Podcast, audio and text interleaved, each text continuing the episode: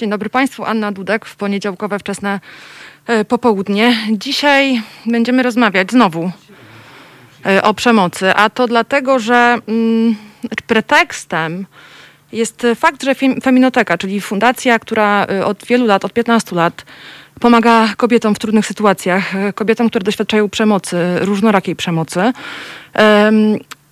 Feminoteka zorganizowała aukcję. Dochód z tej aukcji zostanie przeznaczony na fundusz dla ofiar gwałtów. Celem jest zebranie 150 tysięcy złotych. Ja zachęcam do, y, do udziału w aukcji, listowania przedmiotów, które tam są wystawione właśnie po to, żeby zebrać, e, zebrać tę kwotę. I z tego też powodu zaprosiłam do e, studia dzisiaj panią Joannę Piotrowską, czyli szefową, szefową Feminoteki. E, halo, halo, dzień dobry, czy się słyszymy? Dzień dobry, dzień, dzień dobry. dobry. Pani Joanno, dziękuję, że znalazła Pani czas dla nas. Moją drugą gościnią jest Pani Anna K. Abramowicz. To jest kobieta, która sama przeszła przez piekło przemocy domowej, a ponieważ przeszła przez to, Teraz pomaga i wspiera inne kobiety. Założyła taką grupę na Facebooku, która nazywa się Stop wtórnej wiktymizacji matek przez polski system sprawiedliwości. E, grupa, która robi się coraz bardziej popularna, która, mm, gdzie ofiary przemocy e, mogą znaleźć wsparcie, pomoc, wskazówki. E, ja się od razu usprawiedliwię, bo usłyszałam takie mm, argumenty czy zarzuty może, że za często w audycji pojawia się temat przemocy. E, I chciałam powiedzieć, że ten temat będzie się pojawiał tak często, jak często kobiety, które szukają pomocy, ofiary przemocy, są lekceważone, wyszydzane, wyśmiewane, zdarza się nawet przez instytucje i w instytucjach, które są e, po to, żeby im pomagać. Więc e, jak zacznie być tak, że rzeczywiście system działa, system ochrony ofiar działa, to naprawdę ja z przyjemnością nawet ten temat porzucę. Pani Anno, witam. Dzień dobry. E, dzień dobry, dziękuję za zaproszenie. Dziękuję, że znalazła Pani czas. E, pani Joanno, 15 lat feminoteki, pewnie pora na jakieś podsumowania, e, więc zapytam mhm. o to, jak wygląda, jak wygląda w tej chwili sytuacja ofiar, jak wygląda system. Czy system faktycznie działa, zapewnia ochronę? ofiarom przemocy? Nie, muszę niestety powiedzieć, że ten system nie działa. To jest za każdym razem tak naprawdę loteria, czy znajdzie się osoba, która która się zna na przemocy, na mechanizmie przemocy i będzie umiała pomóc e, korzystając z tej, z tej wiedzy, włączając empatię dla kobiet, które doświadczyły przemocy i nie będzie wtórnie ranić. Ten system kuleje na każdym etapie, od momentu zgłoszenia, potem po, po wymiar sprawiedliwości, po jakąkolwiek pomoc terapeutyczną, zwłaszcza E, to są olbrzymie koszty, które kobiety muszą najczęściej pokrywać same. E, a jeśli już wyroki zapadają, jeśli chodzi o przemoc domową, to one są najczęściej w zawieszeniu albo sprawy są umarzane. A jeżeli już wyrok zapadnie e, i, i nie jest w zawiasach i jeszcze jest jakieś zadośćuczynienie finansowe dla pokrzywdzonej, to tego, to tego zadośćuczynienia, tak jak w przypadku pani Aleksandry Zelblonga, E, nie może, e, nie może pokrzywdzona e, się doczekać. Zostało zapłacone kilkaset złotych, bo gwałciciel unika płacenia, a wymiar sprawiedliwości jest bezradny. Także na, na jakimkolwiek etapie byśmy tego nie tknęły, E, to okazuje się, że system e, lekceważąco podchodzi do e, pokrzywdzonych kobiet, które doświadczyły przemocy i w ogóle do tematyki przemocy domowej. Nie są to osoby przygotowane, nie są osoby, które mają wiedzę eksperckie, w związku z tym opowiadają często bzdury, tak samo jeżeli chodzi o biegłych sądowych, psychologów, to, to jest bardzo podobnie. Pani Anno, co wynika z tych e, rozmów czy historii kobiet, które się do Pani zgłaszają, do tej grupy, którą Pani e, utworzyła? E, jakie tam są historie?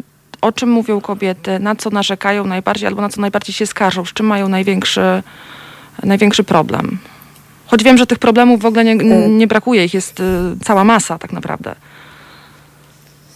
Tak, jeden taki główny, największy problem jest taki, że mm, kobieta, matka w sądzie, na policji, na prokuraturze z automatu jest niewiarygodna.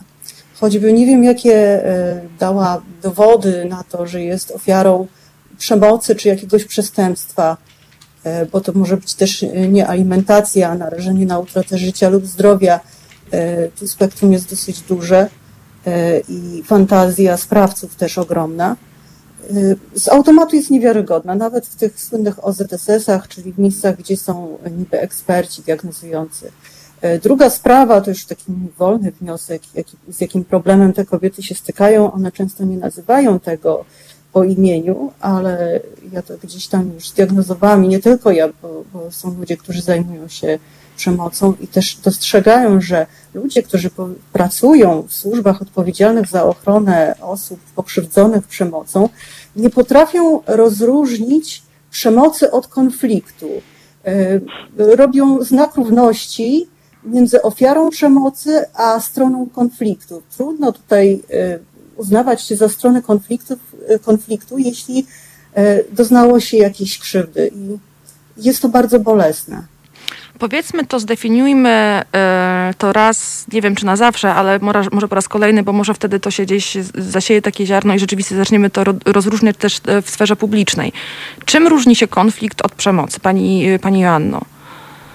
Ja jeszcze dodam do tego, co pani mówiła, że to jest taki wytrych w polskim wymiarze sprawiedliwości, żeby to był konflikt, bo wtedy nie trafia sprawa do sądu, w sensie nie ma właśnie, nie, nie trafia z, z kodeksu karnego do, z tego obszaru dotyczącego znęcania się, e, tylko osoby trafiają na mediację e, i po prostu wymiar sprawiedliwości uważa, że ma sprawę załatwioną. Natomiast mediowanie w przypadku przemocy w ogóle nie powinno się odbywać. Przemoc to nie jest konflikt, to jest nadużycie swojej władzy, nadużycie swojej pozycji. To często jest też krzywda, którą, którą doświadczają osoby E, ból, fizyczna krzywda, psychiczna krzywda, ekonomiczna, seksualna itd., tak itd. Tak Nie ma tu mowy o konflikcie. O konflikcie mówimy wtedy, kiedy siły są równomierne, kiedy dyskutujemy, rozmawiamy się, nie zgadzamy się, ale nikt nas nie przymusza do tego, żebyśmy coś zrobiły. Nikt nie zmusza nas w jakikolwiek sposób, używając swojej władzy, e, czy swojej siły, czy fizycznej, czy jakiejkolwiek e, innej, E, do tego, żebyśmy coś zrobiły, żebyśmy zmieniły zdanie, żebyśmy e, zrobiły coś, co nie jest po naszej myśli, z czym się nie zgadzamy. Właśnie trudno jest mówić o równowadze, jakiejkolwiek równowadze mm, e, sił w sytuacji, kiedy mamy na przykład matkę po porodzie, e, kobietę po porodzie z malutkim Oczywiście. dzieckiem, która jest, e, wiadomo Oczywiście. przez co przechodzi, ma burzę hormonów, być może ma nie tylko baby blues, ale i depresję poporodową, próbuje się odnaleźć w nowej sytuacji. Ona nie jest stroną konfliktu. Ona, jeżeli dochodzi do takich trudnych sytuacji jest po prostu ofiarą. Albo w sytuacji, kiedy to jest kobieta, która jest finansowo, ekonomicznie zależna od mężczyzny, z którym jest. E, mhm. Więc z tego też powodu wydaje mi się to bardzo istotne rozróżnienie. Pani Anno, pani sama doświadczyła tego, o czym mówi. To, to, to nie są opowieści y, przeczytane, wyczytane i wysłuchane, tylko na własnej y, skórze i na własnej psychice. Bo przecież to się odbija bardzo, bardzo mocno, szeroko i głęboko w głowie i na głowie. E, co się działo, kiedy pani szukała pomocy e, w systemie u organizacji do nich przystosowanych do tego, żeby pomagać kobietom w takich sytuacjach? No to na samym wstępie muszę powiedzieć, że sprawa się ciągnęła i w sumie nadal ciągnie, ale już z takim natężeniem od 13 lat, e, gdzie nie mogę po prostu zaznać spokoju E, pierwszą taką rzeczą dla mnie bardzo trudną w odbiorze, kiedy poszukiwałam pomocy, to była reakcja policji. Ja wtedy nie miałam świadomości, e, jak to działa. Dzisiaj mogę nawet na antenie tutaj od razu udzielić rady. Drogie panie, jak doświadczacie przemocy, e, nie idźcie na policję. Piszcie od razu skargę na piśmie do prokuratury w trzech egzemplarzach, proście o stempelek, bo dopiero będzie przyjęta. E, u mnie w ogóle zgłoszenia o przemoc nie były przyjmowane. E, raz nawet na komisariacie policji usłyszałam e, za plecami, przepraszam, ale to jest po prostu cytat z funkcjonariusza policji sprzed 12 lat, co za pojebana baba, gdzie po prostu próbowałam się wykłócać o to, że zasługuje na spokój, zasługuje na spokój i bezpieczeństwo była próba uprowadzenia moich dzieci. Y, wiązało się to z napaścią y, fizyczną na moją siostrę, kiedy odprowadzała córkę z przedszkola do domu. E, ja w tej sprawie również pojawiłam się na komisariacie policji, gdzie prowadzący sprawę, którą wcześniej zgłosiłam, e, rzucił kodeks e, karny na stół, na biurko i powiedział, jeśli pani znajdzie odpowiedni paragraf, to ja przyjmę zgłoszenie. I dopiero na drugi dzień otrzeźwiałam i postanowiłam, że od tej pory cokolwiek, to tylko na piśmie bo I to jest słusznie. y, Mhm. duża oszczędność czasu. Y, Nie trzeba się wykłócać z policjantami, jest na piśmie, mają obowiązek po prostu na to odpowiedzieć. To była pierwsza rzecz. Druga rzecz, y, poszukiwanie dla mnie już ponad 10 lat temu ośrodka dla ofiar przemocy, ponieważ doskonale wiedziałam, że mój były mąż próbuje uprowadzić dzieci. Teraz wiem, że mimo że dużo osób z grona moich znajomych i, i rodziny uważa, że pomysł był szalony, bo ja nie byłam bita fizycznie, więc nie było widać tej przemocy. Ona była gdzieś tam w środku. E, We mnie były te skutki tej przemocy. E, Ja dzisiaj wiem po rozmowach z innymi mamami e, w podobnej sytuacji, że gdybym tego nie zrobiła, dzieci nie byłyby przy mnie. Bo praktyka jest taka, że można sobie zabrać dziecko, bo ma się prawa rodzicielskie, odizolować od mamy, od rodzica i e, sąd już nie zmienia miejsca zamieszkania dziecka. I nawet e, wiem, że na grupach wsparcia dla, dla ojców rzekomo poszkodowanych alienacją, mówię tu świadomie rzekomo, bo to są nie zawsze, ale bardzo często sprawcy przemocy, dają sobie rady, y, udzielają sobie porad, jak te dzieci uprowadzić. Więc szukając tego ośrodka, dopiero 25 ośrodek w Polsce przyjął mnie tak naprawdę pod swój dach, za co jestem do dzisiaj wdzięczna, dlatego że po prostu nas uratowali, zwyczajnie nas uratowali. To nie były wakacje, to nie były wczasy, to nie, było, to nie był miły pobyt-. E, W dodatku, że tam również od innych kobiet dowiedziałam się, że porwanie dzieci to jest nic w porównaniu z tym, co się dzieje tym kobietom i jak bardzo nie otrzymują pomocy. Mnie to wtedy poraziło. E, E, No ale nie odbiegając od pytania, e, no tutaj po prostu na każdym etapie tak naprawdę e, dochodzenia procesów jestem osobą niewiarygodną i nawet przedstawiając dowody e, nie jest mi dawana wiara, więc to jest chyba najtrudniejsze. To jest ym, doświadczenie kobiet, z którymi ja się spotykam, z, z którym, o którym kobiety, z którymi rozmawiam, czy do y, tekstów, czy do y, reportaży, wywiadów, czy w audycjach. Ym, zawsze właściwie. Ym, to jest y, zawsze ten scha- sam schemat. Natomiast jakby, żeby to wybrzmiało, mamy kobietę, która jest z jedną walizką, z dwójką dzieci i wykonuje 25 telefonów i za 25 razem ktoś decyduje się udzielić jej wsparcia, bo na przykład, bo nie ma obdukcji, bo przemoc trwała za krótko albo za długo. E, tych powodów jest mnóstwo. Na sekundę mm, zawiesimy tę rozmowę tutaj, bo mamy telefon od słuchacza. Halo, halo, dzień dobry. Dzień dobry. Y, y, Marcin z Warszawy. Y, Miło nam. Pani Anno, ja na, na początek chciałem tylko powiedzieć, że to, co Pani na początku powiedziała, że są głosy, że za dużo mówi się o przemocy, to proszę w ogóle na to nie zwracać uwagi, bo uważam, że akurat są tematy, które trzeba drążyć do skutku. Nie I tak jak Pani powiedziała, jest to, jest to temat, który należy drążyć do skutku. Natomiast y, ja mam takie pytanie.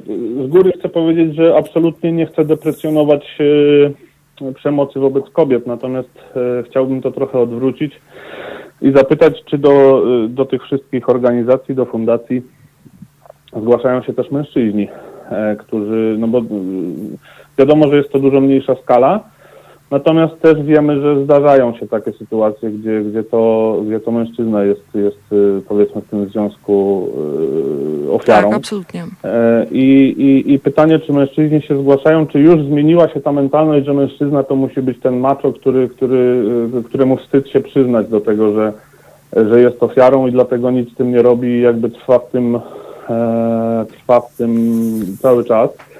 E, jak, jak ewentualnie, jeżeli się nawet zgłaszają, to jak, jak to wygląda e, właśnie ze strony, e, nie wiem, czy tu policji, no policji, to jeżeli tak to wygląda wobec kobiet, jak pani opowiadają, no to nie chcę nawet pytać, jak wygląda wobec mężczyzn.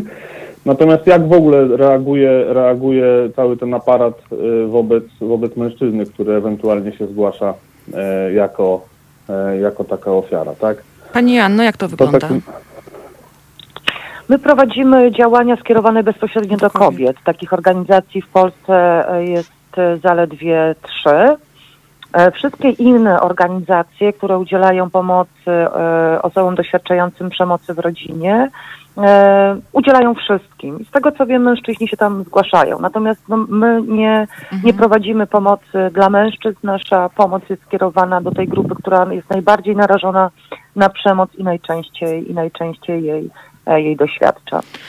Chciałabym tutaj zauważyć, że w ogóle e, to jest taka bardzo, bardzo ciekawy temat, bo tak naprawdę mamy gigantyczny problem e, przemocy wobec mężczyzn ze strony innych mężczyzn. Mężczyźni i chłopcy są narażeni na bójki, pobicia bardzo poważne i tak dalej. Jak popatrzymy na więzienia, to tam one są wypełnione w większości też mężczyznami. I to jest w ogóle taki problem, który, którego się unika, którego się, którego, który się wymazuje, na który się nie chce zwracać uwagi, a mamy gigantyczny problem z przemocą mężczyzn też wobec, wobec mężczyzn. Mm, panie Piotrze, tak sobie myślę tutaj zresztą. Jeden ze, ze, słuchaczy pisze, podajcie link, to ja się zgłoszę, bo jestem przykładem, o którym mówi pan Marcin. Zazwyczaj jestem obśmiewany. Słucha nas pan, więc kieruje te słowa bezpośrednio do pana. Potworne jest to, że ktokolwiek może wyśmiewać kogoś, kto doznaje krzywdy. I strasznie mi jest przykro z tego powodu. Ja chętnie z panem pogadam. E, proszę zadzwonić, proszę do mnie napisać. Uważam, że przemoc, każda przemoc jest czymś potwornym, z czym powinniśmy na każdym kroku walczyć i o niej mówić. Ja nie różnicuję przemocy na lepszą i gorszą, bo ona jest zawsze straszna i zawsze powoduje potworne konsekwencje.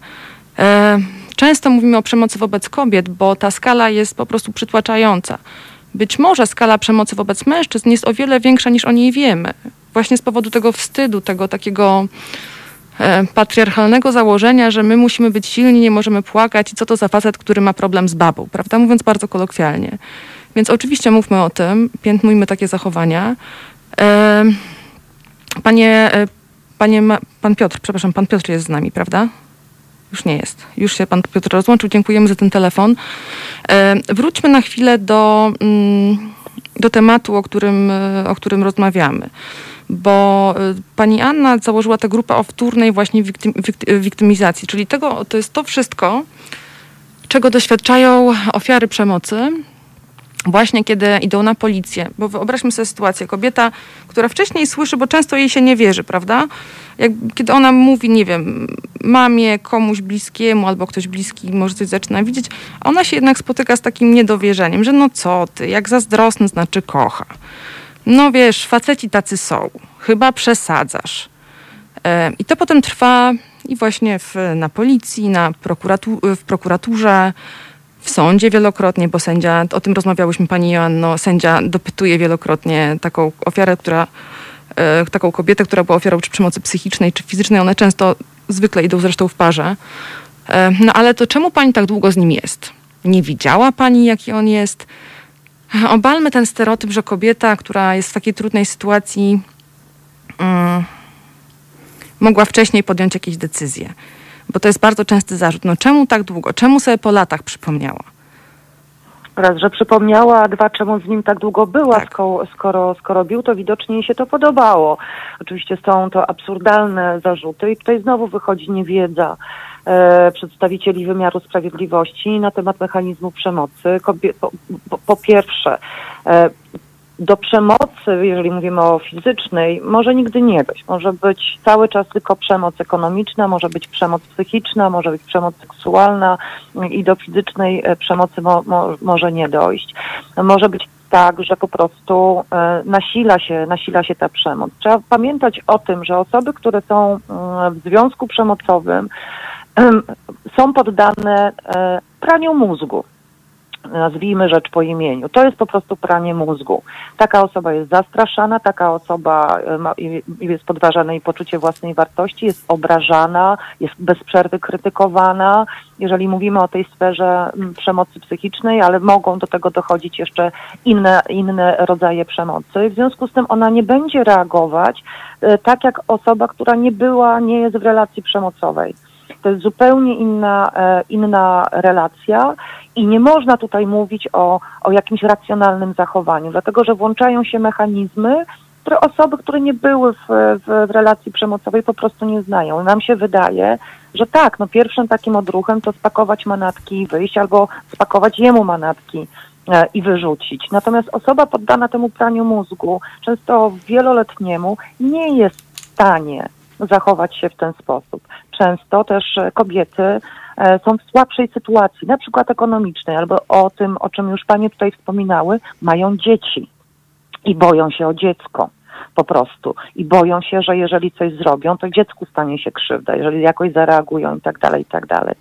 No i jeżeli słyszymy jeszcze z, z, z różnych źródeł, słyszą kobiety, że właśnie jak, jakby tylko podniósł na mnie rękę, bym natychmiast, natychmiast odeszła od jakichś celebrytek czy innych znanych osób, e, no to sobie myślą, to to ze mną jest faktycznie coś, coś, coś nie tak. A, a kolejny powód jest taki, że jak kobiety zgłaszają przemoc, to też tutaj o tym rozmawiałyśmy, to napotykają mur i szukając pomocy okazuje się, że wyjście z relacji przemocowej jest po prostu szalenie trudne, bo nie dostają te kobiety też e, wsparcia od, e, od instytucji. Ale też jest niebezpieczne, prawda? Bo ten moment, kiedy decyduje o tym, że okej, okay, tak dłużej być nie może, albo być może ktoś z zewnątrz mi pomaga, ktoś, kto pom pomaga mi zdiagnozować y, to, że ja jestem ofiarą przemocy, bo często jest tak, że ofiary o tym w ogóle nie wiedzą. Myślą, że tak po prostu jest. Tak. No, on taki jest, taka jest dynamika naszych relacji. Um, no ale w końcu kobieta zebrała się w sobie, y, poszła y, to zgłosić, no ale po tym, jak dokona tego zgłoszenia, ona wraca do domu, gdzie jest ten sprawca. Więc tak. Czyli to jest niebezpieczny moment, prawda? Bo potem taki mężczyzna. To jest niebezpieczny bardzo moment, zwłaszcza jeżeli instytucje nie zareagują odpowiednio, czyli nie zostanie włączona procedura, żeby odizolować sprawcę od ofiary, żeby ją chronić e, i jeżeli on dostaje wyrok w zawieszeniu, dla niego to nie jest żadna kara. On wraca do domu i się po prostu mści. Znamy takich wiele przypadków w Polsce, gdzie kobiety zostają po prostu zamordowane mm, e, właśnie dlatego, że próbowały szukać pomocy. Dlatego tak ważne jest, żeby instytucje reagowały bardzo szybko i chroniły po prostu osoby, które doznają przemocy i wierzyły, co się dzieje, a nie czekały, aż się wydarzy tragedia. Ja przypomnę tę potworną historię, którą przytoczyła Pani w naszej rozmowie, w wywiadzie, który robiłyśmy dla Wysokich Obcasów. O. Otóż mężczyzna sprawca przemocy, która trwała wiele lat, o której wszyscy w tej wsi wiedzieli, e, do, doszło do skazania go. On został skazany, dostał wyrok w zawieszeniu. Czyli wrócił do domu. Kiedy wrócił do domu, wziął nóż i zabił swoją żonę. Tak się skończyła tak, zabił swoją żonę, dostał wyrok e, chyba 20 lat e, więzienia. Tylko co z tego, kobieta nie żyje. Dopiero często mówimy tak, że żeby e, wymiar sprawiedliwości instytucje zainteresowały się przemocą wobec kobiet, kobieta musi umrzeć. I dopiero wtedy e, dochodzi do, do, do wyroków, dochodzi do skazania, dochodzi do, do zamknięcia za kratkami i to jest robione wtedy bardzo szybko. Natomiast kiedy mąż znęca się latami nad swoją żoną i ona próbuje szukać pomocy, E, to ta pomoc albo jest niewłaściwa, albo jest bardzo długo trwa, w sądach sprawy się wleką w nieskończoność i tak dalej, i tak. Podważane są podważane, podważana jest wiarygodność pokrzywdzonych, cały czas się szuka, co one zrobiły nie tak, że ten, tak jakby to musiały zrobić coś nie tak, żeby, żeby mąż stosował przemoc. No ale tutaj to, no to znowu, no to pokazuje totalną ignorancję wymiaru sprawiedliwości, które nie jest, którego przedstawiciele nie są przygotowani do prowadzenia tego typu spraw. O tym, co zrobić, jak działać, e, żeby ten system usprawnić, bo to jest absolutnie konieczne i to musi stać się błyskawicznie właśnie po to, żeby kobiety e, nie ginęły w tych takich najbardziej dra, drastycznych sprawach, ale o taki drastyczny obrót wypadków wcale, wcale nie trudno, niestety. E, porozmawiamy o tym też, jak rozpoznać przemoc i jak ofiarę przemocy wspierać, tak, żeby miała siłę walczyć o siebie, walczyć często o, o swoje dzieci, o swój dom. E, teraz zrobimy krótką przerwę. E, Krzysztof za chwilę zapowie piosenkę, a ja tylko odniosę się szybko do komentarzy na temat y, maseczek, bo dopytujecie o co chodzi z tymi maseczkami. E, drodzy o, i drogie, otóż z maseczkami chodzi o to, że próbujemy i dbać i o siebie, i o innych. I uważamy, że noszenie maseczki jest minimum empatii i odpowiedzialności, które możemy E, prezentować. E, więc tak, nosimy maseczki, prowadzimy audycje w maseczkach, dezynfekujemy ręce cały czas, zmieniamy nakładki do mikrofonów właśnie po to, żeby żeby było bezpieczniej i żeby pokazać, że faktycznie dbamy o innych, bo tak jest. Pani Anno, Pani Anno, zostańcie z nami po przerwie, wracamy, będziemy rozmawiały o tym, jakie konkretne rozwiązania i działania możemy podjąć. A teraz Krzysztofie, drogi, jakaś piosenka będzie. No to będzie nawet nie jakaś, bo piosenka nie byle jaka. Sting zaśpiewa piosenkę Fields of Gold. Fantastycznie, dziękuję. Słuchajcie powtórki programu.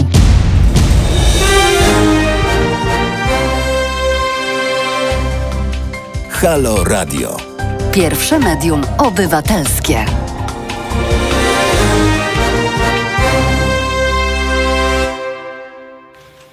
E, witam po przerwie. E, dzień dobry. Teraz porozmawiamy, porozmawiamy o tym, e, jak tę przemoc rozpoznać, bo to wcale nie jest takie proste. To jest mit, że ktoś, kto, komu dzieje się krzywda, o tym wie. Bardzo często tak nie jest. Ale zanim odniosę się znowu do tego, co, co pisze pan Luke a pisze tak, nie chcę się wdawać w kłótnie z paniami, ale z tego co słyszę, to faceci niby mają tak fajnie, ale mało znam przypadków, gdzie ojciec wygrał sprawę w sądzie i dostał opiekę nad dziećmi.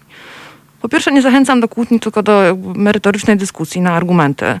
To jest raz. A dwa, nie mówimy dzisiaj o, o tym, co się dzieje w sądach i o, o tym, jak jest przyznawana opieka po rozstaniu nad dziećmi. To są tematy tych audycji i będą wciąż, bo nie dzieje się dobrze w sądach i o tym wiemy. Natomiast ja powiem jeszcze raz, dlaczego mówimy o, e, o przemocy wobec kobiet. Bo proszę sobie wyobrazić na przykład ośmiolatka, który przychodzi i mówi: Słuchaj, ja się nie chcę widywać z moim ojcem, chociaż określenie ojciec przychodzi mu trudno przez gardło, bo to jest dziecko, które znajdowało swoją mamę po gwałtach, których dokonywał ojciec, odłożoną w kałuży krwi i próbował pięciolatek. Wtedy miał pięć lat cucić mamę wodą. Myślał, że umarła. Mówimy o takich sytuacjach, tych sytuacji jest często, naprawdę ja słyszę te historie, dziesiątki historii w, w tygodniu. I wiem, e, Pani Anno, że Pani też, bo te historie na, na grupie Stop Wiktymizacji Kobiet, e, matek przez wymiar sprawiedliwości, e, one są bardzo i podobne, i drastyczne. E, może powiedzmy o tym, bo jakby naprawdę nie rozmawiamy o, o marginesie. Powiedzmy o... Jeśli chodzi o... Proszę bardzo, Pani Joanno. Na grupie jest, jest... Przepraszam, Pani, pani Anno, miałeś mało konfuzji. Tych historii, tak, tych historii na grupie jest mało, dlatego że kobiety się boją. Ja dostaję dużo prywatnych wiadomości, zachęcam do e, pisania do mnie e, na tak zwanego priva i my e, te historie możemy publikować anonimowo, czasami sama się decyduję i, i zmieniam, e, bo grupa jest jawna i każdy może przeczytać, jest po to, żeby nagłaśniać. E, ale bardzo chciałabym też odpowiedzieć jednak e, Panu na pytanie. Nie pamiętam teraz dokładnie statystyk, ale chyba około 4 do 5% mężczyzn składa wnioski o opiekę nad dziećmi, z czego 50% jest rozpatrywana pozytywnie. Chociaż to nie jest w temacie, ale no, jednak 50% jest rozpatrywana pozytywnie, więc tutaj super. Natomiast właśnie co do, co do dzieci w tej całej sytuacji, gdybyśmy przestali się kierować, gdyby sądy przestały się kierować e, płcią e, w, w, w dawaniu opieki nad dziećmi, kontaktami, a zaczęły patrzeć na takie rzeczy, e, kto był na urlopie wychowawczym, kto brał L4, kto zrezygnował z pracy zawodowej, bo wychowanie dziecka to jest praca, która wymaga kompetencji. I tutaj często te prawa rodzicielskie niestety są wytrychem dla, dla ludzi, którzy po prostu stosują przemoc. I to jest po prostu w tym wszystkim tragiczne, bo dziecko staje się po prostu przedmiotem, staje się narzędziem po prostu, które ma uderzać w matkę. To jest, to jest straszne, to jest ogromne obciążenie dla tych dzieci. Bardzo chciałam to zaznaczyć e, w tej audycji. Przepraszam, że, że Nie, weszłam w słowo. bardzo dobrze. O tym będzie jedna z kolejnych audycji. Ja też piszę reportaż na temat tego, jak e, tak naprawdę to dobro dzieci jest słowem wytrychem, bo e, które po prostu ładnie brzmi, a tak naprawdę w praktyce mm, jest lekceważone. Natomiast jeden ze słuchaczy pyta, i to jest też moje pytanie do pani Joanny, e, czy instytucja Kościoła w Polsce ma wpływ na lekceważenie osób szukających pomocy z powodu, przemo- po, pomocy z powodu przemocy? Pani Joanno, jak to jest? Jak pani to ocenia? Czy narracja Kościoła, która wiemy jaka jest, e, w dużym skrócie kobieta ma dźwigać swój krzyż za zamkniętymi drzwiami. Jaki wpływ to ma na, na to, jak instytucje albo jak w ogóle traktujemy e, ofiary przemocy?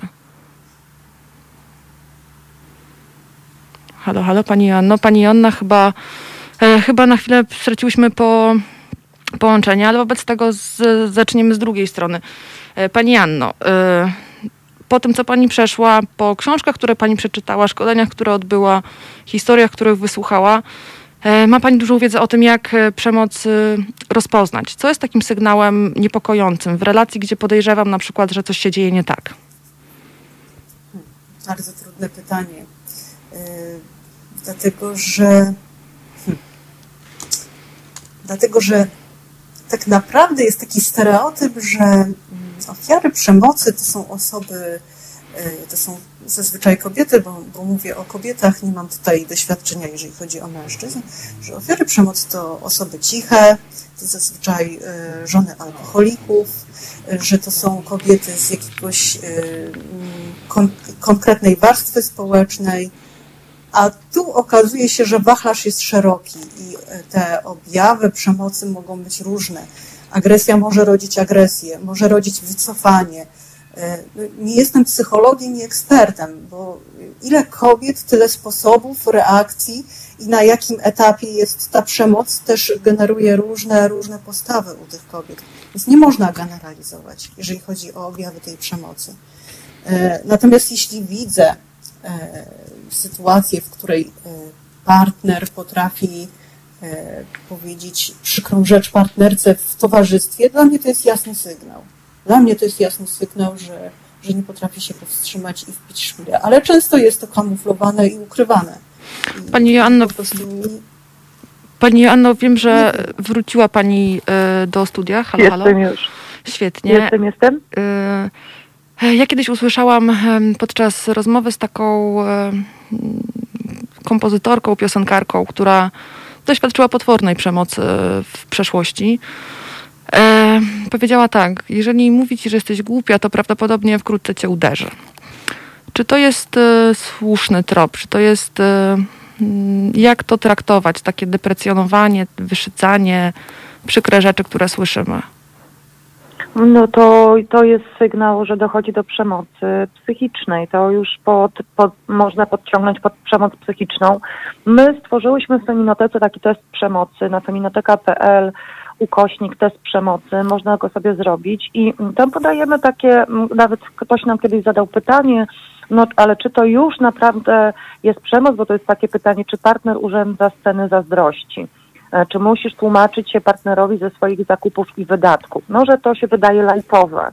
Natomiast to są, jeżeli odpowiadamy mm, pozytywnie na takie pytania, to znaczy, że coś w związku jest nie tak. I ten test jest też stworzony po to, żeby reagować wcześniej, zanim dojdzie do bardziej brutalnych zachowań, do bardziej agresywnych zachowań. I po to ten test jest. Zawsze oczywiście można do nas zadzwonić i się zapytać i dowiedzieć się więcej szczegółów i tak dalej.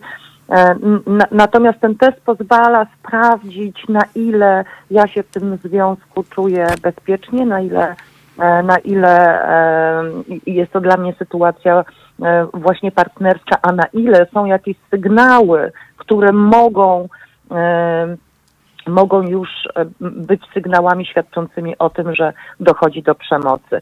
Nie zawsze jest tak, że jak wyzywa, to potem będzie, będzie bił.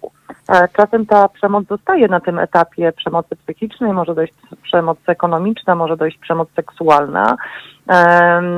Też dlatego, że przemocowcy bardzo się pilnują, żeby nie zostawiać śladów. E, I jeżeli kobieta e, wychodzi z domu, ma jakieś kontakty, wychodzi do pracy, będą się pilnować, żeby nie było widać żadnych śladów, więc może zostać ta przemoc właśnie na tych, w tych innych obszarach, a do przemocy fizycznej e, może nie dochodzić, co nie oznacza, że kobieta w takiej relacji nie cierpi. Po rozmowach z paniami i innymi kobietami, które się tym tematem zajmują, Wiem, że jest tak, e, iż ci mężczyźni, e, sprawcy przemocy, są bardzo często czarującymi facetami na zewnątrz. Oni są życzliwymi sąsiadami, bardzo ładnie się uśmiechają, mówią pięknie dzień dobry, wspierają domy dziecka. Są dobrymi manipulatorami do tego stopnia, że kobieta zaczyna myśleć, że coś jest z nią nie tak. No przecież to jest naprawdę fajny facet. Coś mi się chyba pomyliło, coś jest ze mną nie tak. E, to mhm. jest taki rodzaj chyba gaslightingu, tak się nazywa to. E, tak. Mhm, mhm. Porozmawiajmy o tym, bo to jest taki wciąż nierozpoznany trochę teren. E, jak walczyć z tym, że no. nagle... Mhm. Proszę, proszę. Znaczy, prze, przemocowiec będzie robić wszystko, no, żeby na zewnątrz nie było tego widać. A więc będzie robił bardzo dobre wrażenie na sąsiadach, na kolegach, na rodzinie, no bo wtedy właśnie to, co powie jego partnerka czy żona, będzie uznane za niewiarygodne. E, I to jest bardzo typowe zachowanie dla, dla przemocowca. Wróćmy na chwilę do tego pytania, którego prawdopodobnie pani nie słyszała, ponieważ to jest jeden z komentarzy słuchaczy. Wtedy właśnie nas rozłączyło na chwilę. Czy instytucja Kościoła w Polsce ma powód na lekceważenie osób, które szukają pomocy e, w przemocowych sytuacjach? Czy w jakiś sposób ta narracja Kościoła to mm, jak wielokrotnie przecież występował przeciwko kobietom, ma wpływ na to, e, że ta pomoc jest na niewystarczającym albo skandalicznie niskim poziomie. E, w, w, w, w, religii katolickiej mamy, mamy tak, że pozycja kobiety jest niższa. E, kobiety w kościele katolickim nie pełnią jakichś ważnych funkcji.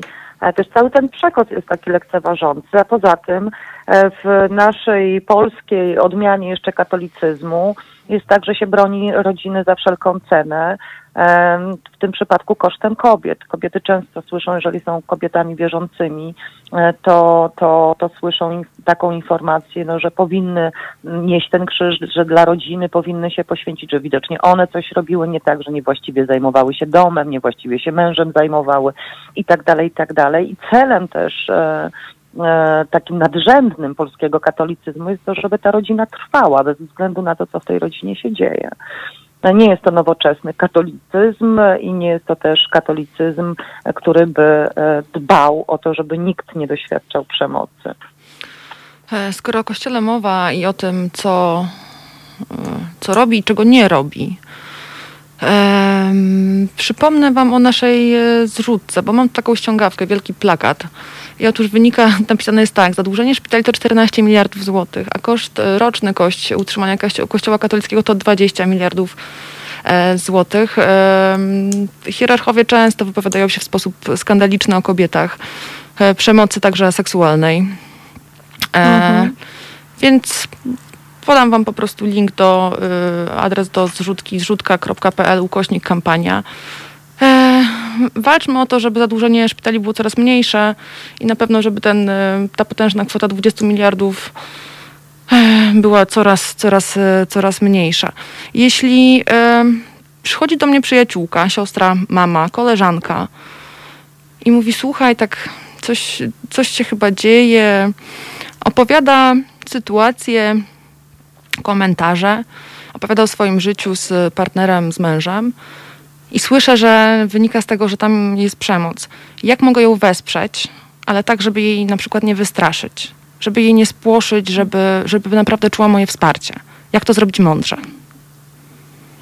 Przede wszystkim mu, mówić o tym, że stoimy po jej stronie, że jej wierzymy i że to, czego doświadcza, jeżeli słyszymy, że to jest przemoc, nazwać to, że to jest przemoc i e, żeby jak najszybciej skontaktowała się z jakąś organizacją, na przykład feminoteką czy inną instytucją, e, żeby otrzymać pomoc, że potrzebna jest pomoc, czy psychologiczna, czy prawna i że zostanie e, i że my będziemy po jej stronie, że będziemy ją, że będziemy ją wspierać. To jest bardzo ważne, żeby ta nasza koleżanka czuła, że ma nas po swojej stronie, że my nie podważamy, nie dopytujemy, nie dziwimy się, tylko mówimy tak, to jest przemoc, ja ci wierzę, stoję po twojej stronie. Jak będziesz czegoś ode mnie potrzebowała, to mów. Natomiast potrzebna tu jest pomoc fachowa.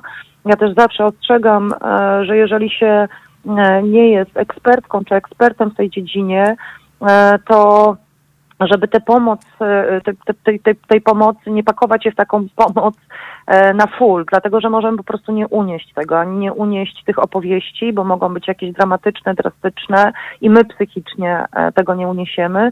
A też pomaganie osobom, które doświadczają przemocy jest trudne. Trzeba znać te mechanizmy, trzeba wiedzieć, jak pomagać, więc najlepiej skierować po prostu do miejsca, gdzie ta przemoc jest udzielana przez e, osoby fachowe. A propos, a propos mechanizmów, co robić, jeżeli ta E, ta kobieta, z którą rozmawiamy, decyduje, że ona jednak e, wraca na przykład. Odeszła, ale wraca, bo słuchaj, no naprawdę on przyniósł mi kwiaty, jest lepiej, rozmawialiśmy, mhm. podjęliśmy decyzję, nie wiem, o terapii na przykład. Teraz jest okej, okay, ja jeszcze dam szansę. E, bo wtedy często mhm. jest tak, że mamy poczucie, że no starałyśmy się pomóc, a ona jak ćma do ognia, to już niech sobie sama radzi. Mhm.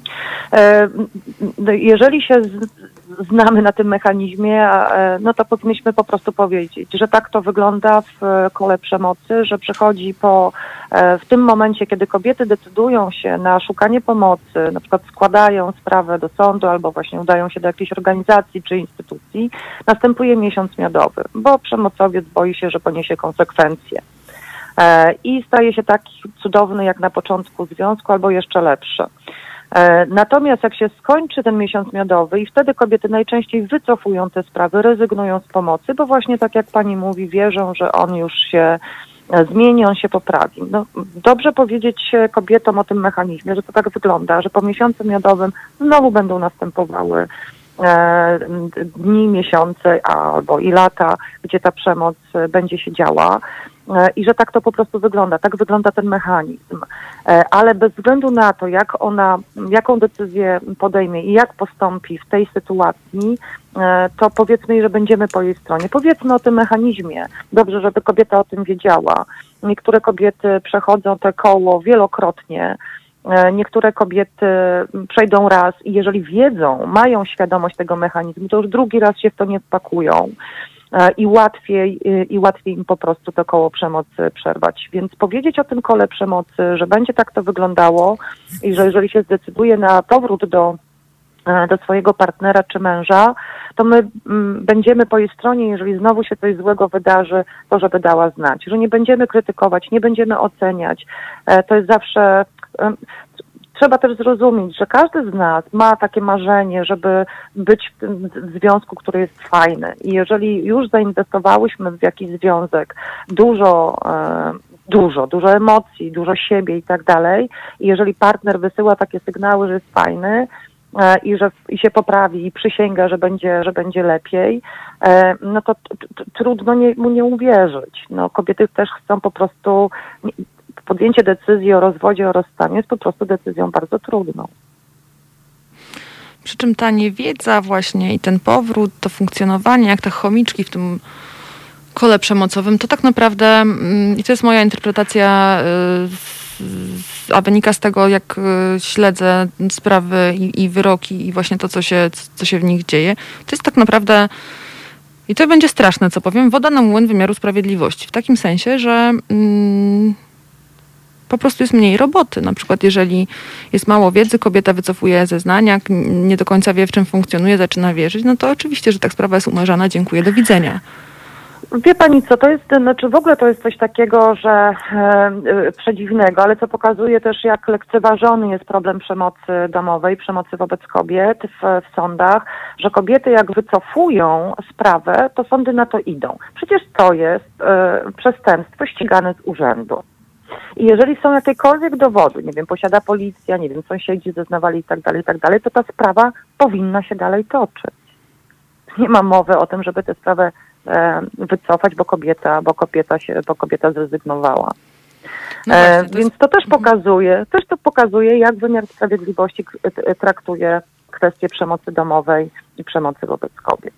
Że wygodnie jest, tak jak dokładnie, tak jak pani mówi, po prostu zgodzić się na, na to, że kobieta wycofuje, umorzyć się, otrzepać ręce i tyle. Stąd też te skierowania na mediację w sprawach, gdzie jest przemoc. Dokładnie tak, dokładnie tak. Żeby nie była sprawa w, sądzie, żeby to nie był kodeks karny e, i żeby to się nie ciągnęło no. Pani Anno, yy, reakcja otoczenia na, yy, na, w tym momencie, kiedy dowiadują się o tym, że jest, że jest przemoc, że jest albo będzie sprawa karna, że zaczyna się robić poważnie, choć poważnie już wcześniej było, bo tam, gdzie jest przemoc, naprawdę sprawa jest bardzo, bardzo poważna. Yy, Ale bardzo często jest tak, że mm, właśnie znajomi czy przyjaciele mówią, wspierają, wspierają sprawcę. To znaczy nie są w stanie chyba wyobrazić sobie, że mógłby zrobić coś, coś tak złego, tak głęboko raniącego. Czy to jest też część Pani doświadczenia, kiedy okazało się właśnie, że kiedy zrozumiała Pani, że pora po prostu uciekać, szukać pomocy? Czy spotkała się Pani albo te kobiety, z którymi Pani pracuje i rozmawia? e, Czy to jest ich doświadczenie? Czy u mnie doświadczenie było takie, mm, część osób mi uwierzyła, e, część osób oczywiście nie. Co ciekawe, ja mam dosyć dobre stosunki z dalszą rodziną e, mojego byłego, byłego męża i nawet lepsze niż on sam.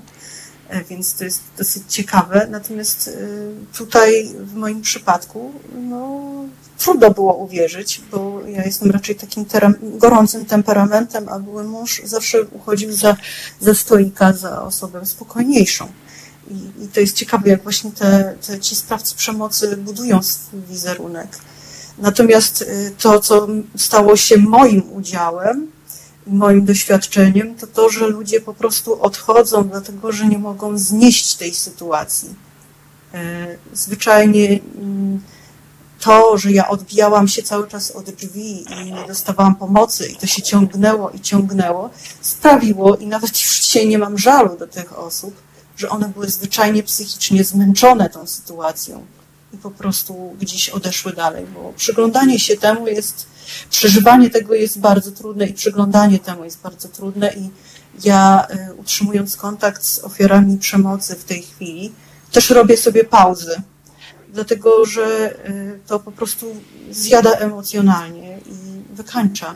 To prawda, to są bardzo Dlatego- trudne historie, których które Natomiast zro, zrobić pauzę, ale wrócić, naprawdę wrócić, nie zostawiać tej kobiety samej, bo, bo jej trudno prosić o pomoc, trudno zaufać. Mi jest trudno rozkręcić grupę, dlatego że osoby po doświadczeniu przemocy są osobami nieufnymi. A dążę właśnie do tego, żebyśmy się y, zgrupowały, żebyśmy się solidaryzowały, żebyśmy się koleżankowały, bo po prostu razem coś możemy zrobić, ale nauczono nas, nauczono po prostu ofiary przemocy, żeby po prostu nikomu nie ufać. Jeżeli weszliśmy w związek z cudownym człowiekiem, mężczyzną życia, a on zrobił nam straszną krzywdę, e, pobił, próbował odebrać dzieci. E, Mam na grupie też mamy ofiar czynów pedofilskich, e, co jest w ogóle takim najstraszniejszym chyba e, czynem, jaki można zrobić, e, przynajmniej dla mnie, jako mamy no to w tym momencie naprawdę te ofiary przemocy stają się bardzo nieufne i tutaj trudno jest właśnie czasami wytrzymać, bo, bo przemoc zostawia ślady. I niestety te ofiary czasami mają po prostu kolce, ale naprawdę dystansujmy się, ale wracajmy do tych ofiar przemocy, bez względu na ich decyzje, żeby nie zostały same.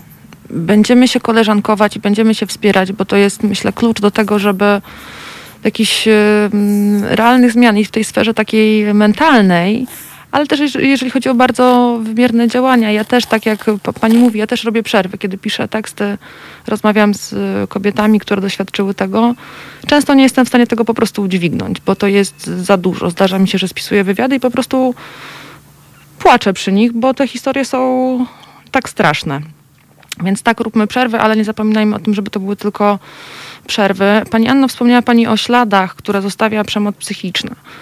E, myślę, że to jest też bardzo istotny wątek, bo funkcjonuje takie przekonanie gdzieś, że, że to głównie siniaki. No siniaki znikają.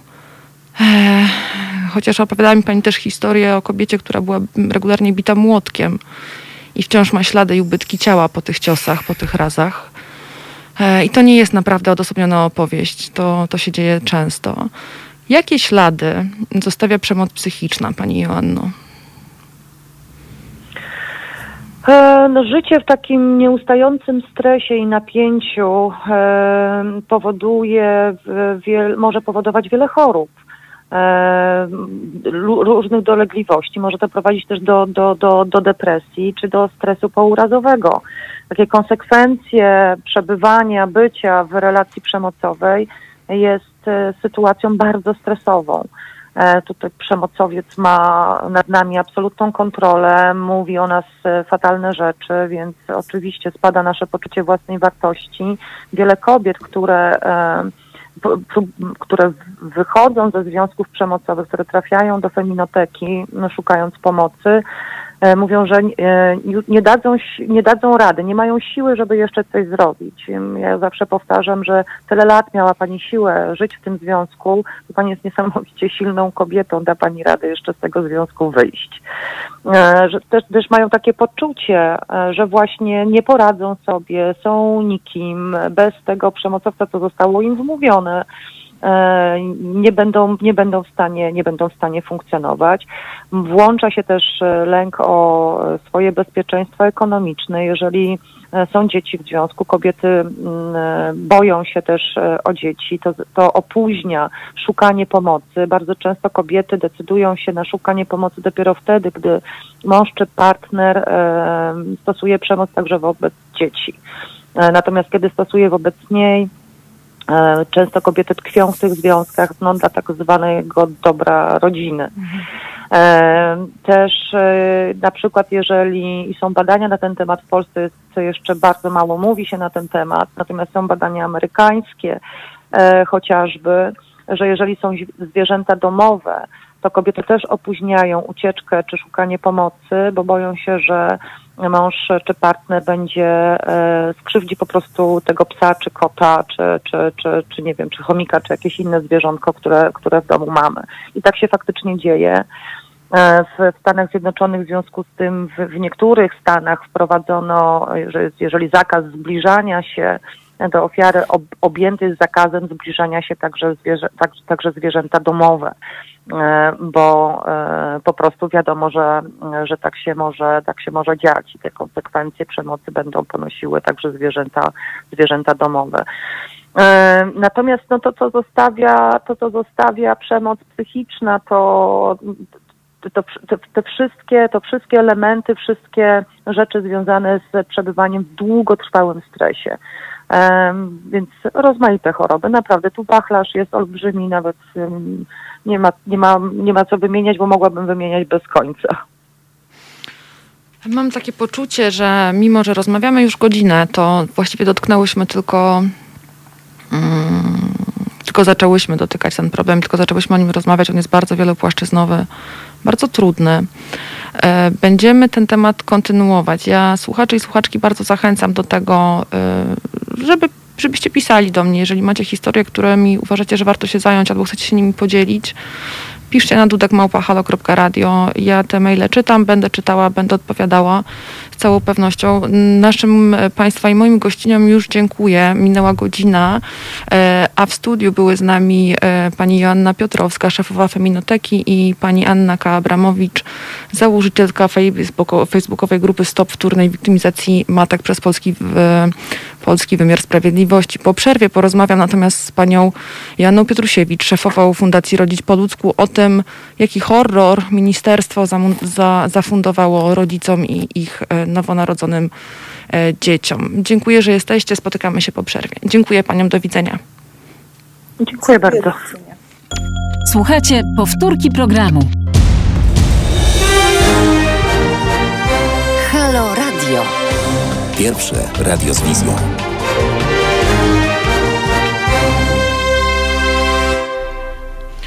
Dzień dobry po raz drugi albo i trzeci. Witam po, po tej przerwie. E, w studio, wprawdzie zdalnie, wirtualnie, ale jest z nami szefowa Fundacji Rodzić po ludzku, pani Joanna Pietrusiewicz. Dzień dobry pani Joanno. E, dzień dobry Państwu. E, dla tych Państwa, z których, choć myślę, że bardzo wielu i wiele z, z Was zetknęło się z działalnością fundacji, całą pewnością nawet, bo to jest fundacja, która od 20 lat, ponad 20 lat walczy o prawo kobiet do godnego porodu, co wydawałoby się oczywiste, ale jednak oczywiste w tym kraju nie jest, e, i do opieki okołoporodowej. A dzisiaj rozmawiamy dlatego, że w ubiegłym tygodniu w Łodzi odbył się taki protest rodziców, głównie mam, ale rodziców e, dzieci urodzonych zbyt wcześnie, wcześniaków, e, z powodu straszliwego, bo okazało się, że rozporządzeniem ministerstwa, decyzją na jakichś wysokich szczeblach E, rodzice tych wcześniej urodzonych dzieci, które wyjątkowo wymagają bliskości, e, głównie mamy, e, zostali odseparowani, pozbawieni możliwości opieki nad, nad tymi dziećmi. I to jest punkt wyjścia do naszej rozmowy, choć wiemy, że i w zakresie standardów opieki okołoporodowej i tego, co się dzieje na porodówkach, sytuacja wcale nie wygląda tak dobrze. Pani Anno, ten, mm, mnie sobie to trudno nawet wyobrazić. E, jako, jako mamie, e, że ktoś e, po prostu odseparowuje mnie od mojego dziecka. Nie mogę go dotknąć, nie mogę go przytulić, nie mogę go nakarmić. Jak to się stało, że takie, mm, taka decyzja została podjęta? Mm, to y, rzadko to robię, ale to nie jest, y, tutaj chciałam stanąć w obronie ministerstwa, to nie była decyzja y, ministerstwa, bo minister nie ma e, w tej, e, w tej sprawie aż takiej władzy. Tą władzę mają dyrektorzy mhm. placówek i to jest ich decyzja, e, czy odwiedziny, czy kontakty rodziców z dzieckiem są możliwe, czy, czy też nie. Dlatego w Polsce w, tej, w szpitalach jest bardzo różnie. Są takie szpitale, gdzie jeśli rodzi się dziecko przedwcześnie, czy dziecko wymaga hospitalizacji dłuższej, mamy mogą być z dziećmi. I takie szpitale istnieją, y, zawsze mhm. mogły być i, y, i są też w czasie pandemii. Natomiast są szpitale, które wprowadziły różne ograniczenia. Na przykład w tej chwili w wielu szpitalach, w niektórych szpitalach nie można być z dzieckiem. E, przez całą dobę, a do tej pory można było, ale na przykład e, są możliwe odwiedziny raz na kilka dni. Więc dlatego rodzice protestowali pod szpitalem, bo to wszystko e, w Łodzi, bo to wszystko leżało w rękach dyrektora, co zresztą okazało się skuteczne, bo mm, mamy wykrzyczały prośbę do dyrektora i to poskutkowało.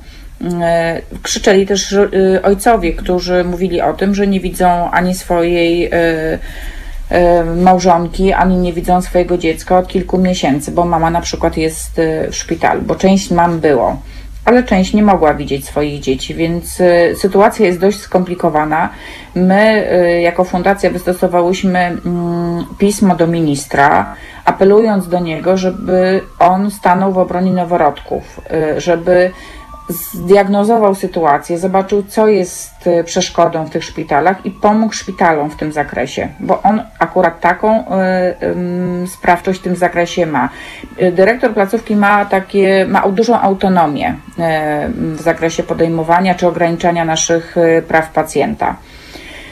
Jak rozmawiam z mamami, mm, dzieci, y, mamami zdrowych dzieci i omawiamy tą sytuację, to wszyscy mówią, ale przecież ja bym się na to nie zgodziła. To jest niedopuszczalne. Nie wyobrażam sobie takiej sytuacji, że ktoś mnie rozdziela y, z moim dzieckiem małym i ja go nie mogę widzieć. Ale to się dzieje.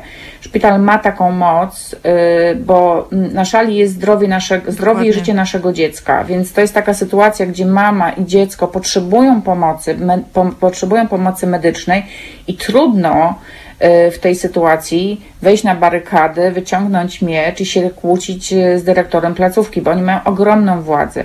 Dlatego tutaj ważne są działania rodziców żeby się organizowali, żeby pokazywali po prostu, że jest w nich siła, angażowali media do tego, żebyśmy mówili o tym, bo to, co się dzieje, jest absolutnie niedopuszczalne. A to jest w ogóle nie pierwszy raz oczywiście, kiedy ja powiedziałam o ministerstwie, dlatego że jednak był duży chaos informacyjny, to znaczy nie, nie wiadomo było, właśnie nie było zarządzeń, więc tak naprawdę mm -hmm, jedni mm -hmm. separowali, inni nie. E, natomiast to jest często, to, że kobiety zaciskają zęby i, i stwierdzają, że dla dobra sprawy no, nie będą wchodziły w konflikt to się dzieje też w trakcie porodów, prawda? Bo mhm. e, raz, że to jest sytuacja, w której jesteśmy wyjątkowo e, no, wyjątkowej Takie sytuacji. Bezradne. I jesteśmy mhm. absolutnie bezradne i zależne od kogoś innego, od personelu medycznego, więc nawet jeżeli coś nam się nie podoba, sprawia ból, czy jest, e, e, czy po prostu nie chcemy być w taki sposób traktowane, to, to nic nie mówimy, bo jednak chcemy, żeby to wszystko przeszło w miarę gładko, żeby dziecko urodziło się zdrowe, żeby było odpowiednio odpowiednio za, zaopiekowane, prawda? Więc to jest jakby taki przejaw jakiejś takiej, nie wiem, systemowej właściwie przemocy instytucjonalnej. Mhm. Jest tak, jak pani mówi, y, takie sytuacje mają miejsce w porodzie i kobiety bardzo często y, rezygnują y, ze swojej autonomii, z prawa do decydowania, do, do pytania, do, mm, do tego, żeby wyrazić swoją opinię, bo boją się. Hmm, tego, że ktoś się zemści, że ktoś się jeszcze gorzej potraktuje y, i zaciskają zęby. Natomiast y, mm, w tej sytuacji, w tej chwili jest tak, że nie trzeba być psychologiem, żeby zrozumieć, jaką traumę ma dziecko, które jest rozdzielone od matki. Y, noworodek który urodził się i zna tylko mamę. Jeśli ktoś zada sobie choć odrobinę trudu i poczyta o tym, jakie mogą być krótko falowe skutki i długofalowe skutki separacji, to wtedy, e, mm, to wtedy okazuje się, że trzeba po prostu walczyć o zdrowie i życie e, i o jakość życia naszego dziecka. Dlatego mamy tak mocno protestują, bo mm, wiedzą, że te skutki są poważne, że to jest coś, czym to dziecko będzie borykało się przez długie lata mm, i być może nie da się tego już naprawić. Dlatego powstała też petycja, żeby mm, pokazać skalę problemu, y, żeby pokazać też naszą siłę jako obywateli. Mamy w tej chwili prawie 100 tysięcy podpisów w ciągu mm, kilku dni. Takie to, Te to petycje pokazuje... można znaleźć na stronach fundacji, prawda? Można znaleźć na stronie fundacji, więc gorąco zachęcam, żeby, mm, żebyśmy podpisywali, żeby pokazać, że się na to nie zgadzamy, bo to jest takie, y, można powiedzieć, dziejowe przestępstwo. W obliczu wiedzy, badań naukowych dotyczących rozdzielania dzieci od rodziców podejmowane są e, takie procedury w szpitalach. E, tak nie może być. Myślałam, że już odeszliśmy od tego takiego wąskiego widzenia poczucia bezpieczeństwa, że to jest sprzęt, że to są leki, że to są procedury medyczne.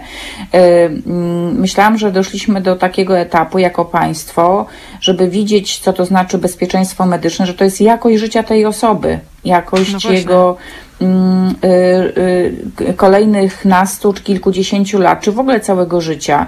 I y, no, o to apelujemy do, mm, do, do decydentów. Co więcej, my uważamy, że to minister ma taki obowiązek, żeby zadbać o noworodki, ponieważ to jest dzieci w naszym kraju są pod szczególną ochroną konstytucji i to ten obowiązek powinien realizować właśnie minister zdrowia ale też my jako dorośli powinniśmy dbać o to, żeby dzieci, które w tej chwili nie mogą się obronić, żeby zagwarantować im jak najlepszą opiekę. Dlatego tak ważny jest każdy głos. To jest taka gdzieś podobna sytuacja do tego, co się dzieje w, w, sprawach, które są w gestii Ministerstwa Edukacji, bo dba się o to, żeby egzaminy były w terminie, żeby e, podstawa programowa była realizowana, ale mało kto dba o to, albo to nie jest w ogóle przedmiotem zainteresowania, powinno być absolutnie o zdrowie, zdrowie psychiczne e, uczniów i, e, i uczennic. To jest dokładnie to właściwie, o czym pani mówi, tylko w trochę innym, w trochę innym resorcie. Mhm. Tutaj mamy taki komentarz z góry, przepraszam, ministerstwo zajmuje, e, zajmuje się ochroną życia poten, po, poczętego, a nie, nie noworodkami. No, e, no właśnie. Natomiast fundacja, pani jako jej e, szefowa od lat walczy o, o to, żeby właśnie żeby na ten aspekt zwłaszcza zwracać uwagę. Przecież w standardach opieki okołoporodowej bardzo istotne był na przykład właśnie kontakt skóra do skóry, czyli, czyli ten bardzo ważny moment po narodzinach. Tak, to jest y, rzeczywiście taka dość y, absurdalna sytuacja, że tutaj na y, partia rządząca dość dużo mówi o ochronie rodziny, natomiast tutaj na samym początku to się nie dzieje mm, i mm, kobiety i dzieci doświadczają takiej przemocy instytucjonalnej. My walczymy o kontakt skóra do skóry, ponieważ wiemy o tym, jak ono się przekłada, jak ważne jest dla dziecka e, to, że się przytuli do mamy, mm, że dziecko usłyszy bicie serca mamy, które właśnie zna. E, e, tylko to ono zna.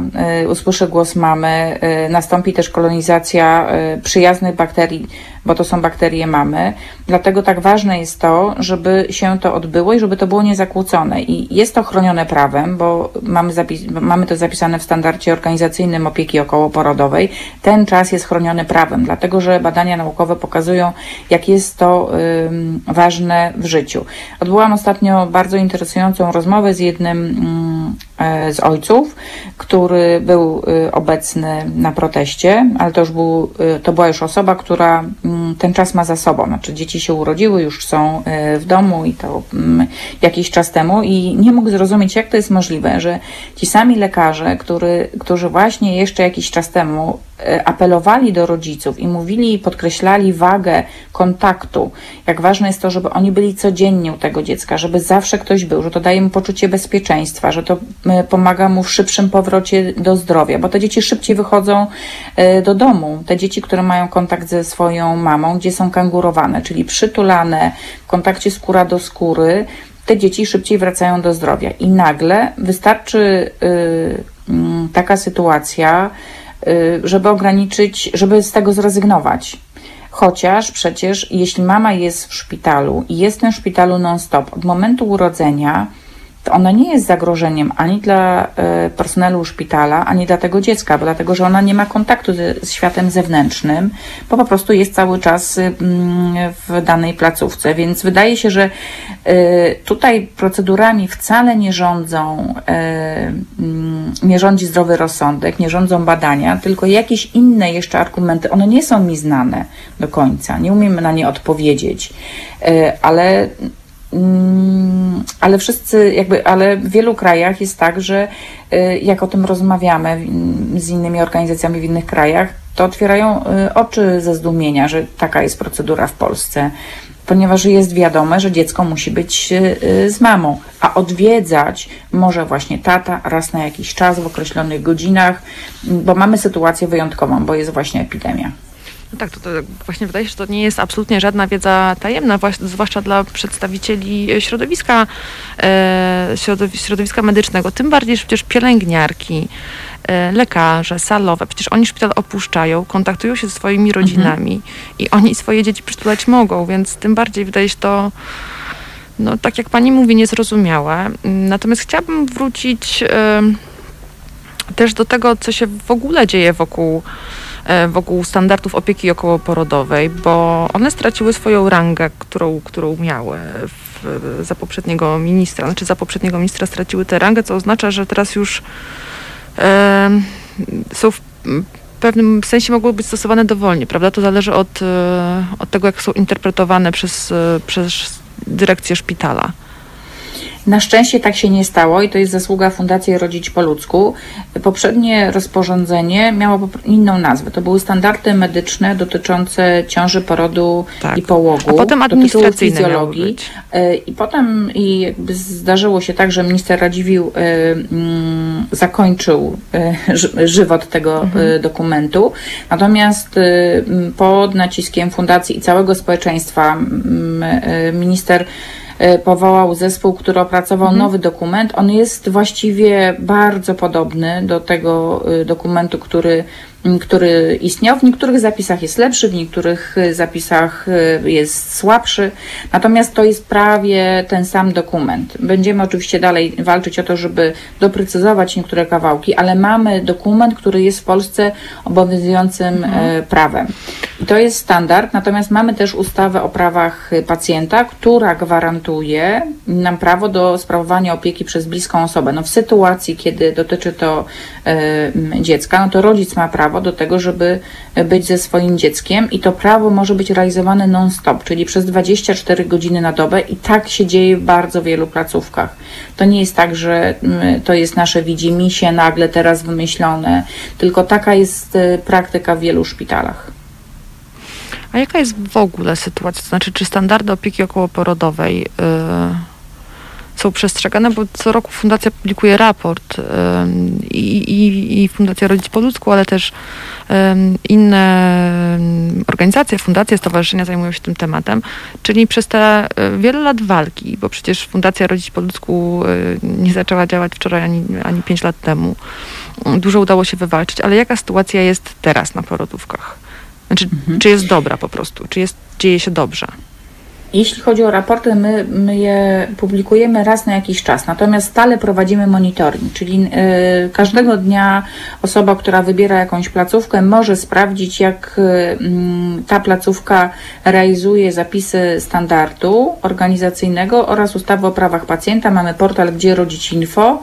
Y, Mm, który mm, właśnie, gdzie możemy o tym poczytać. Wyniki tego raportu oparte są na ankietach od kobiet, ankiety właściwie jednej. Ta ankieta jest dość szczegółowa, ma, zawiera ponad 140 y, pytań, y, gdzie kobieta omawia mm, sam początek, czyli to, co się dzieje na izbie przyjęć podczas porodu y, i na oddziale położniczym. Na tej podstawie później publikujemy wyniki i możemy zobaczyć, jak, jak jest różnorodnie. Mimo tego, że prawo dotyczy e, każdej kobiety i każdego szpitala, no to bywa z tym bardzo różnie. Są placówki, które lepiej realizują, inne słabiej realizują.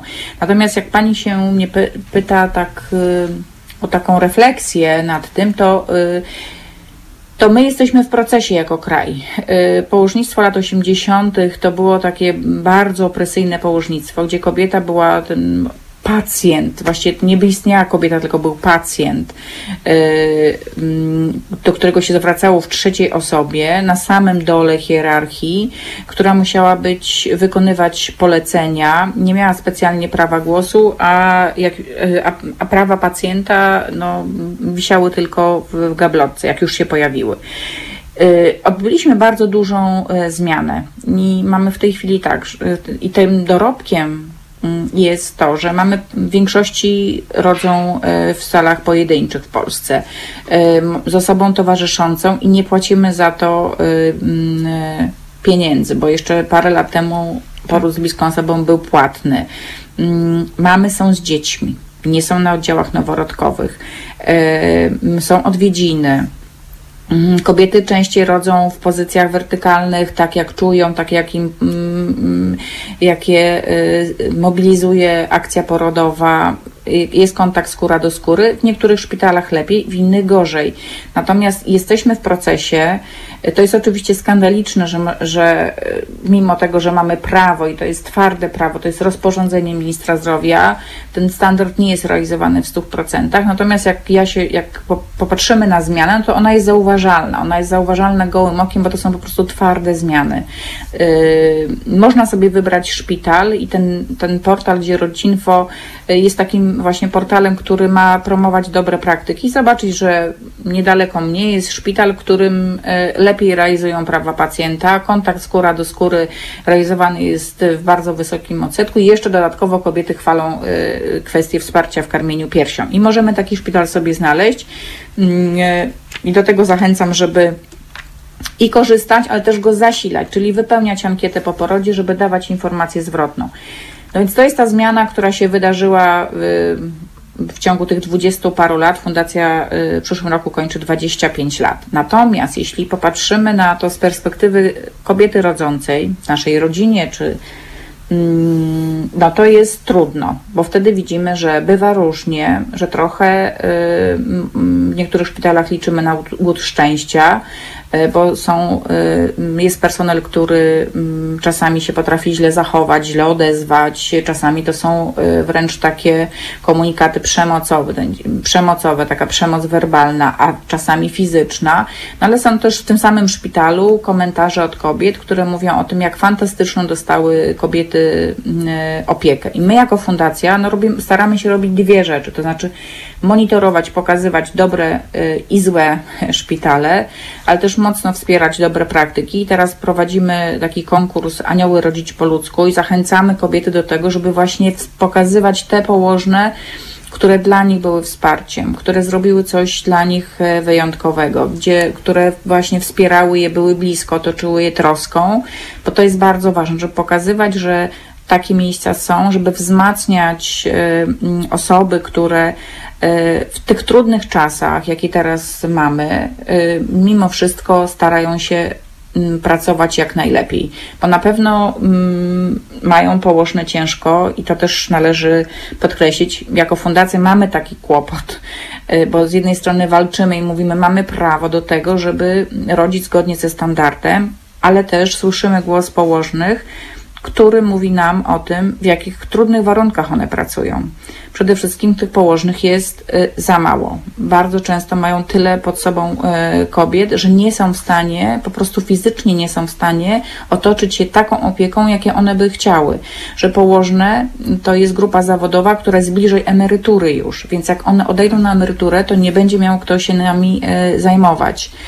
Mm, bo jest po prostu, bo pójdą, to jest ciężka praca, ciężka fizyczna, ciężka, ciężka, bo jest y, też w takim dużym y, napięciu, w stresie y, i one dostaje, nie dostają za to należnego wynagrodzenia. Czy dostają oczywiście godnego, mm, pieniądze. No, Chodzi mi o godne, tak, przepraszam. Mhm. Chodzi mi o takiego, y, takiego wynagrodzenia, które by odpowiadało na jakby na zapotrzebowanie, bo wymagamy od położnej, żeby było, żeby była dobrze wykształcona, żeby była empatyczna, żeby miała czas i uważność. To są rzeczy, za które powinniśmy y, jako kraj y, mm, dobrze zapłacić.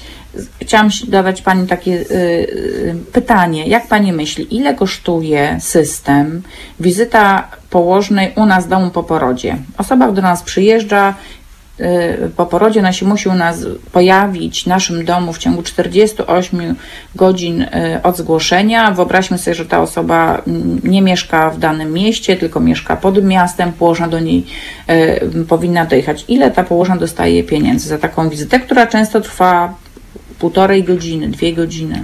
Ton pani sugeruje, że pytanie jest tendencyjne, więc pewnie jest to kilkadziesiąt złotych, być może. 27. E, zrobimy teraz po tej liczbie, zrobimy krótką przerwę, żeby to, o czym mówiłyśmy, mogło wsiąkać e, w umysł i serca naszych słuchaczy i słuchaczek, e, a po przerwie porozmawiajmy o tym, dlaczego w ubiegłym roku pojawił się taki dokument e, francuski telewizji Arte, który miał tytuł Będziesz rodzić w bólu. Jest to oczywiście cytat biblijny. I porozmawiamy o tym, dlaczego wielu ordynatorów i lekarzy i lekarek wciąż wierzy, że tak to powinno wyglądać, choć my wiemy, że absolutnie nie powinno. Pani Jonno, zostańmy na linii, zrobimy krótką przerwę i za chwilę wracamy do rozmowy. Bardzo dziękuję. Słuchajcie powtórki programu.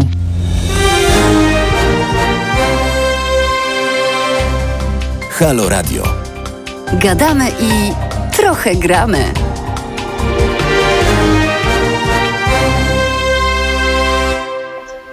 Dzień dobry, witam po przerwie przy mikrofonie e, Anna Dudek, a ze mną w studiu jest pani Joanna Pietrusiewicz z Fundacji, z Fundacji Rodzić, e, Rodzić po ludzku. Rozmawiamy o o tym, co się dzieje na porodówkach i o tym, co się dziać powinno i o tym, co się dziać nie powinno. Zaczęłyśmy rozmawiać przed przerwą o, o tym francuskim dokumencie. Wiem, że pani go widziała, rozmawiałyśmy o nim wtedy, kiedy się ukazał. E, Będziesz rodzić w bólu.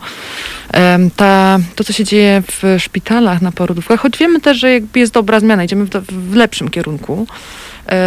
To nie jest tylko polska specyfika, czy polska specjalność. Okazuje się, że na całym świecie kobiety e, ciężarne, rodzące są traktowane E, często hmm, albo tak się zdarza, w zależności od tego gdzie, e, jako petentki, to znaczy one są tam najmniej istotne w całym procesie. Skąd to się bierze? Dlaczego jest takie przekonanie, że to ma być wszystko potworne, traumatyczne i bolesne? Halo, halo, pani Anno? Och, to jest taki temat, y, o którym mogłybyśmy bardzo... Halo, halo? Tak, jest, y, słyszymy Słyszy mnie pani. Tak, tak, tak. Halo, halo? Tak, pani Joanno, posłyszę panią. Dobrze. Y, to jest taki temat, y, o którym mogłybyśmy mogłybyśmy bardzo długo rozmawiać, bo to jest bardzo wiele wątków. Jeden wątek to jest taki wątek, y, który mm, pokazuje też doświadczenie innych krajów, to znaczy kobieta rodzą, nad kobietą rodzącą ma się władzę. No. Bo kobieta rodząca nie posiada wiedzy medycznej, jest w sytuacji bardzo trudnej dla siebie, bo ona nie może opuścić e, pomieszczenia, kiedy rodzi. E, chodzi też o zdrowie jej dziecka, więc ona jest jakby bardzo wyczulona na to, coś, co mówią do niej e, inne osoby, bo, bo ona wie, że ktoś inny, e, że zdrowie jest w rękach innych osób, więc to jest bardzo łatwe, żeby w tej sytuacji przekraczać granice, tak, żeby właśnie powiedzieć jej, co ma robić. Nie zapytać się, czego potrzebuje, jak się z tym czuje, tylko co ma robić. Jakbyśmy mówili kobiecie, w jakiej jakiej pozycji będzie jej się wygodniej robić. Nie, to ona czuje, w jakiej pozycji jej się wygodniej rodzi, więc to jest jakby jedna, e, jedna rzecz. E, druga rzecz, mm, to jest e, kwestia medycyny, rozwoju medycyny. W wielu krajach ten moment, kiedy medycyna zrobiła taki ogromny postęp, e, spowodował taką bardzo dużą medykalizację porodu. I teraz jesteśmy na takim etapie, gdzie badania naukowe pokazują nam, że bardzo ważne jest to, żeby wspierać naturalny mechanizm porodowy, dlatego że to jest lepsze dla kobiety i lepsze dla jej dziecka. Mechani- bardzo niewiele jeszcze do dziś wiemy na temat tego, co się e, dzieje z naszymi hormonami, jaki one mają wpływ na, mm, na nasze życie. E, te, te badania, które pokazują, mówią nam, że e, owszem, e, wpływ mają, bo na przykład takim znanym hormonem jest hormon oksytocyna, który wiem, że jest hormonem miłości, że jest hormonem więzi, a on się właśnie wytwarza w czasie, również w czasie porodu, a jest jego bardzo dużo w momencie, kiedy rodzi się dziecko. Więc w tej chwili zalecenia Światowej Organizacji Zdrowia i innych towarzystw naukowych mówią o tym, że trzeba wspierać ten naturalny proces żeby zrobić, żeby tak pr pracować y, z kobietą, żeby zachęcać ją do tego, żeby ona brała jak najmniej środków farmakologicznych. I tu dochodzimy do, mm, y, do kwestii znieczulenia bo według mnie po prostu w Polsce bardzo spłycamy komunikat. I y, mogę powiedzieć, jakie stanowisko ma fundacja. Fundacja bardzo mocno wspiera naturalny proces hormon, y, porodowy. Bardzo dużo o tym piszemy, dlaczego, co się dzieje w porodzie, dlaczego to jest ważne, żeby kobieta starała się robić wszystko, żeby mm, brać leki wtedy, kiedy one są konieczne, a nie wtedy, kiedy dostaje taką propozycję. Nam, kobiety nie mają informacji, brakuje im wiedzy o tym, e, co się dzieje wtedy, kiedy, kiedy podawane jest znieczulenie. Nie zawsze dostają pełną informację. My uważamy, że znieczulenie powinno być dostępne dla każdej kobiety. W każdym szpitalu, przy każdej rodzącej, e, ona powinna mieć taką możliwość, żeby w sytuacji, kiedy uzna, że poród e, jest dla niej zbyt trudnym doświadczeniem, powinna móc z niego skorzystać. Ale personel medyczny w czasie porodu powinien mm, w taki sposób się nią zajmować, dać jej takie poczucie bezpieczeństwa, bezpieczeństwa, żeby ona nie obawiała się mm, tego, że tego znieczulenia nie dostanie, czy będzie źle potraktowana. To jest dobry system, w którym gwarantuje kobiecie znieczulenie, ale jednocześnie wspiera jej naturalny mechanizm porodowy.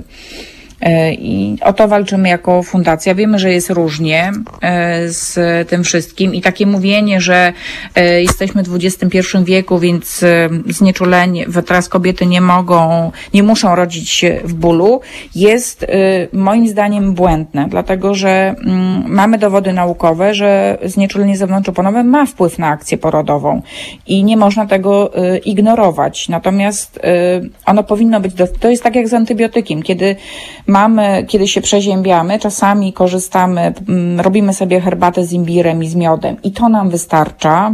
Odpoczniemy, położymy się, wyśpimy i nasz organizm sam się zregeneruje, a są sytuacje, kiedy mm, choroba tak postępuje, że potrzebny jest antybiotyk i tak samo jest w porodzie. Y, mm, są sytuacje, kiedy znieczulenie nie będzie konieczne, bo kobieta będzie, mimo że to będzie trudne dla niej doświadczenie i te skurcze być może będą dla niej bolesne, to ona sobie poradzi.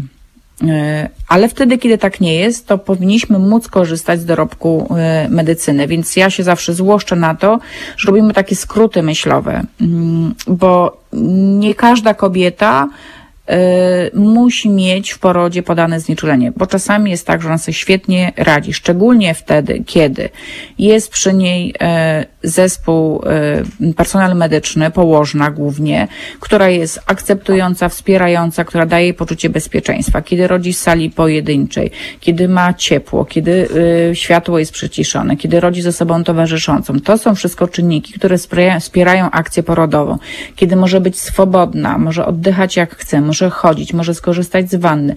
To wszystko powoduje, że kobieta może spokojnie iść przez swoją y, akcję porodową. Ale kiedy tak nie jest, bo personel wyśmiewa, bo personel komentuje, bo nie udziela informacji, to okazuje się, że y, y, kobieta odczuwa stres, zaczyna się napinać, skurcze stają się coraz bardziej bolesne. Na to reaguje nasz układ hormonalny.